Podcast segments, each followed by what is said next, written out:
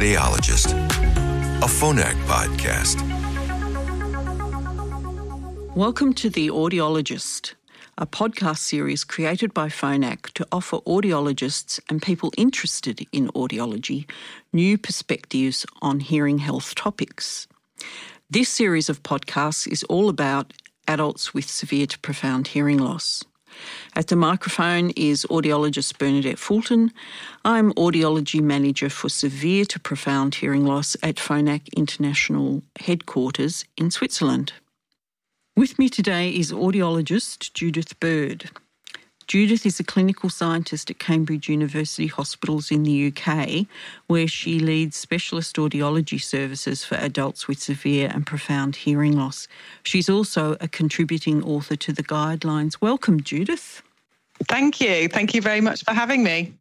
Those affected by severe to profound hearing loss are patients that we will see over a very long period. And you've said before that in your clinic, you have a three year cycle of reviews so long as everything has been stable. Now, at one of those review appointments, if I check the hearing is stable, so the audiogram hasn't changed, the hearing aids are in good working order, if I've freshened up the ear mould and tubing, and the patient seems happy, have I done enough? Good question. So I think you're right that often we see these patients in cycles. So three years is commonly used in the UK. Uh, but for patients close to CI criteria, you might want to do that more frequently. But often care then comes in packets. We do an assessment, we plan some interventions, maybe new hearing aids, and then we have a follow up. And I think follow up appointments for this group of patients are really important. So I would like to talk a little bit about how we use those appointments. So, I think there are many purposes to a follow up appointment. So, the first one I think is to look back at the things you talked about assessment, your treatment goals, identify any gaps that you've not managed to sort out.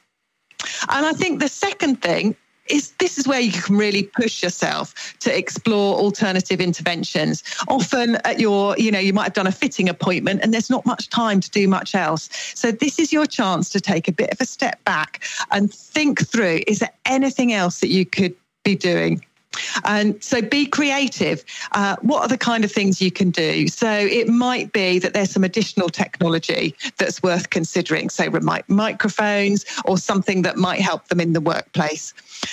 I think you can also help people think through their environment are there different ways of laying out the furniture in their living room that's going to make things easier with their family? Are there hearing tactics that they could use a bit more cleverly to make things easier in conversations? And are there any local support organisations who can help?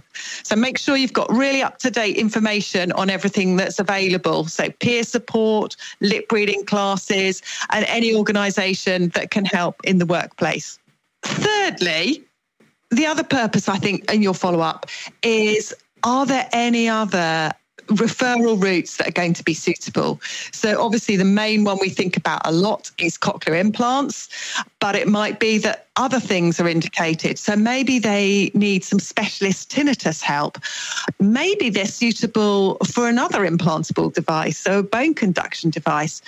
Or we've certainly had occasions where people with otosclerosis have, you know, made a decision years ago to opt for hearing aids and not surgery, but actually they end up going back to the surgeons and revisit that decision later on. So take the time to just think through if anything else is a possibility.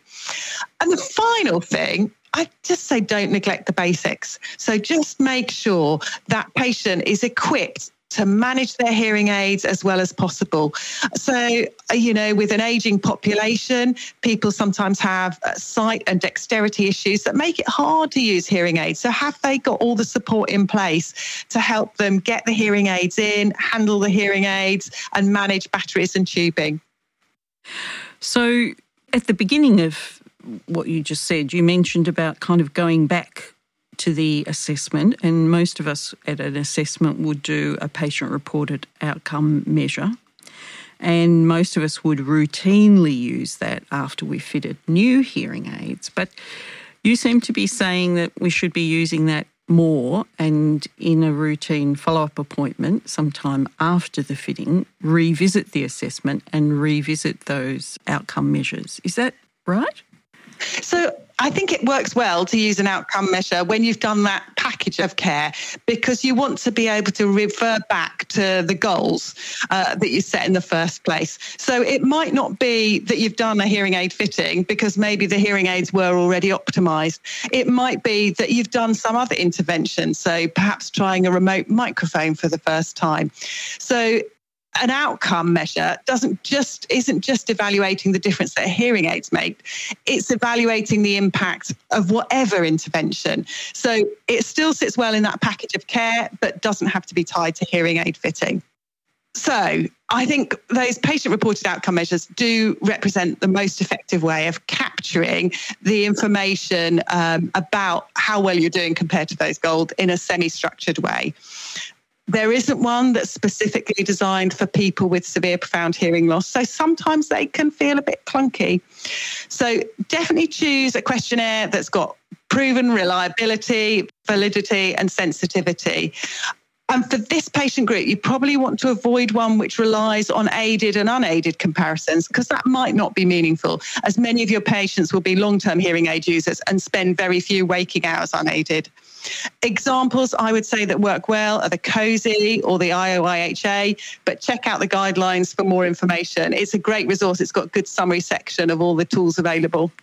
It was really interesting to me when we first, the authors first got together, and one of the first questions that was discussed was who's got an outcome measure for people with severe to profound hearing loss. And it was mm. really apparent from that very first meeting that no such thing existed actually. And uh, I think it was a bit of a wake up call for all of us that this is a neglected area.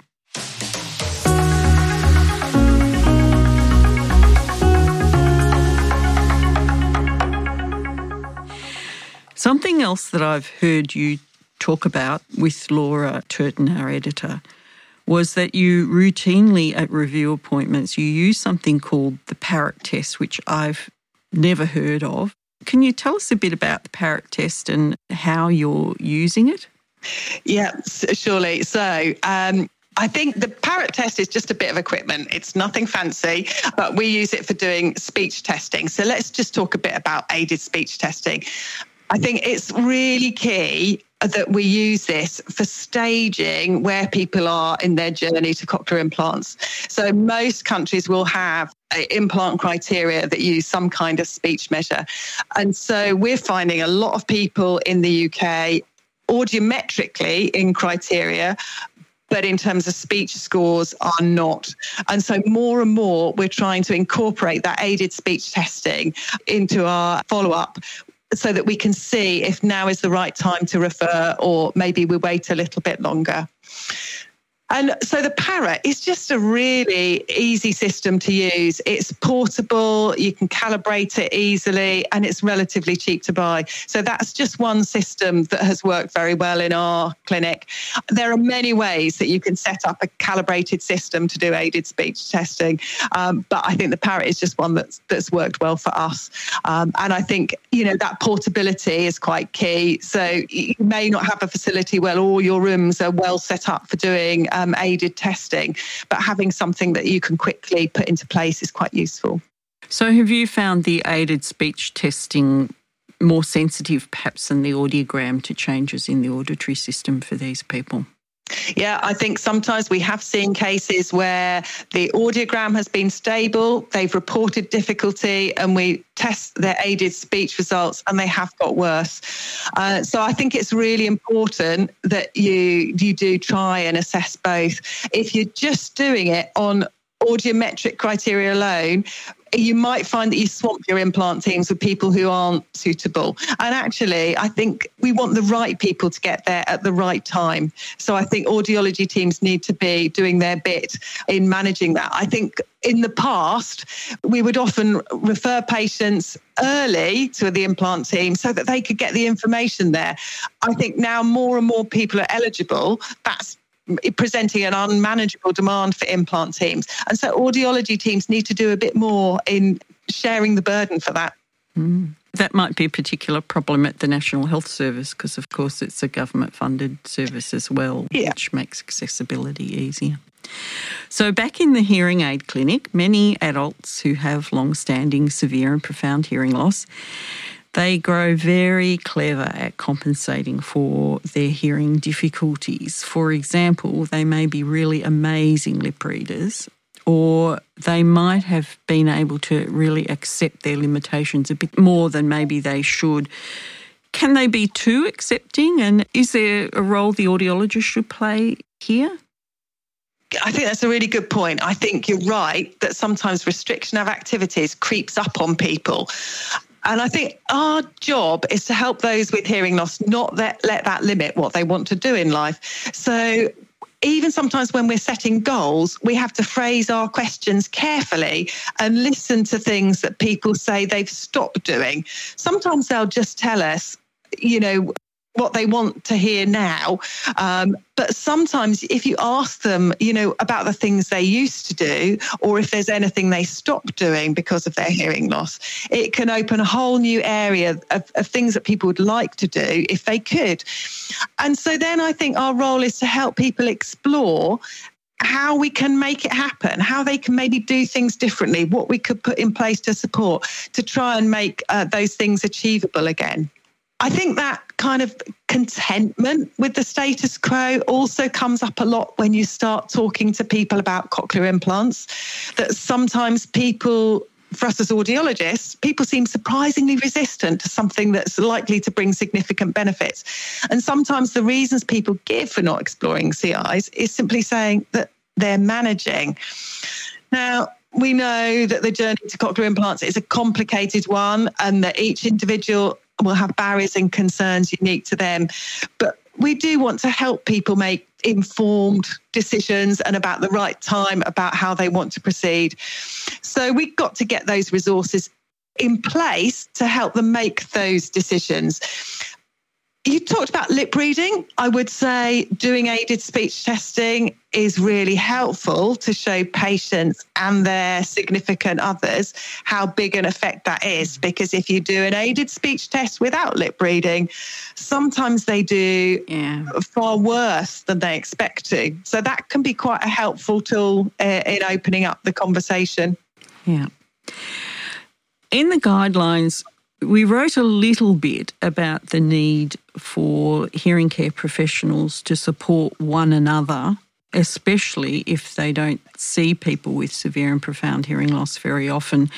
And I believe you have an initiative that you've taken to help provide this sort of peer support. Can you tell us a little bit about what you're doing?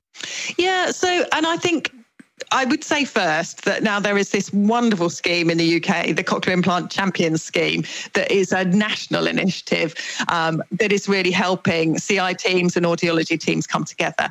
But even before that, was ever birthed. We had a system in our region that worked really well. It's nothing groundbreaking, but I think as audiologists, we should definitely all be lifelong learners.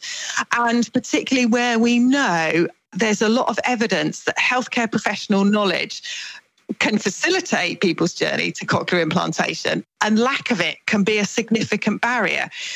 So let's not be the barrier. So, this is all about learning together. Now, we set up um, a regional group so our region is East Anglia. For those of you who don't know the UK, that's the bulgy bit out in the east that's got the most easterly point of the UK. It's very flat and quite dull. It was renowned for having big skies, just out of interest, but there we go. uh, anyway, in our region, we came together um, and set up a learning community is the way I like to think of it. We call it our Severe Profound Regional Forum. And we meet a few times a year and people working with people with severe profound hearing loss come together and join with some of the members of the implant team as well um, and try and explore areas of knowledge. We try, it's helped us certainly get better informed about cochlear implants, but we've also looked at um, additional technology and remote microphones. We've looked at the way that we set up frequency compression and how we verify that. So I have certainly gained a huge amount by being part of that community. Just really pushing my own learning by meeting with people outside my own service has been a really helpful thing. So I would say to people if you're not plugged into a learning community, then set one up because you'll all benefit from it. It just makes real sense, doesn't it? So I'd like to try and recap the messages from our discussion today. We discussed that for clients with severe and profound hearing loss, it's really important to measure outcomes and even later in the process, not just right at the beginning. And also that if the audiogram is stable and the hearing aids are in good working order, there can be a decline in the audibility, as you said, measured with the parrot test, and that the ability to cope with the hearing loss can change over time. And so there may be a lot of other issues which need to be addressed beyond just the audiogram. And aided speech testing is useful for looking for a deterioration in listening abilities that are not captured in the audiogram. And I think you've kind of outlined that the client can be a little bit too accepting sometimes and that they need to be offered an update on the solutions that can help them and the opportunity to take up those suggestions. And um, also that if you're an audiologist who rarely sees clients with severe and profound hearing loss, then creating or joining a learning community can be really helpful. Have I missed anything important? No, I think that sounds great, Bernadette. I think in dealing with people with severe, profound hearing loss, I think the key things are being well informed. Uh, so making sure your own knowledge is up to date, be thorough, push the boundaries about what you can do, be as creative and as holistic as you can to try and help people live well with their hearing difficulties. So that's the mnemonic itch, isn't it? That we, yeah. we've laughed about before. you snuck it in, Judith. I did sneak it in. Other than the itch, do you have a closing message for our listeners? No, I think I think that sums it up. Informed, thorough, creative, holistic. That I think that is how we want to be with our patients with severe profound hearing loss to help them live as well as they can. Thank you so much for joining us today, Judith, and especially for your work in making the guidelines for best practice a reality. If you would like to learn more or obtain a copy of the best practice guidelines, they can be downloaded from the Phonak Pro website, which is www.phonakpro.com, and then look for severe to profound hearing loss.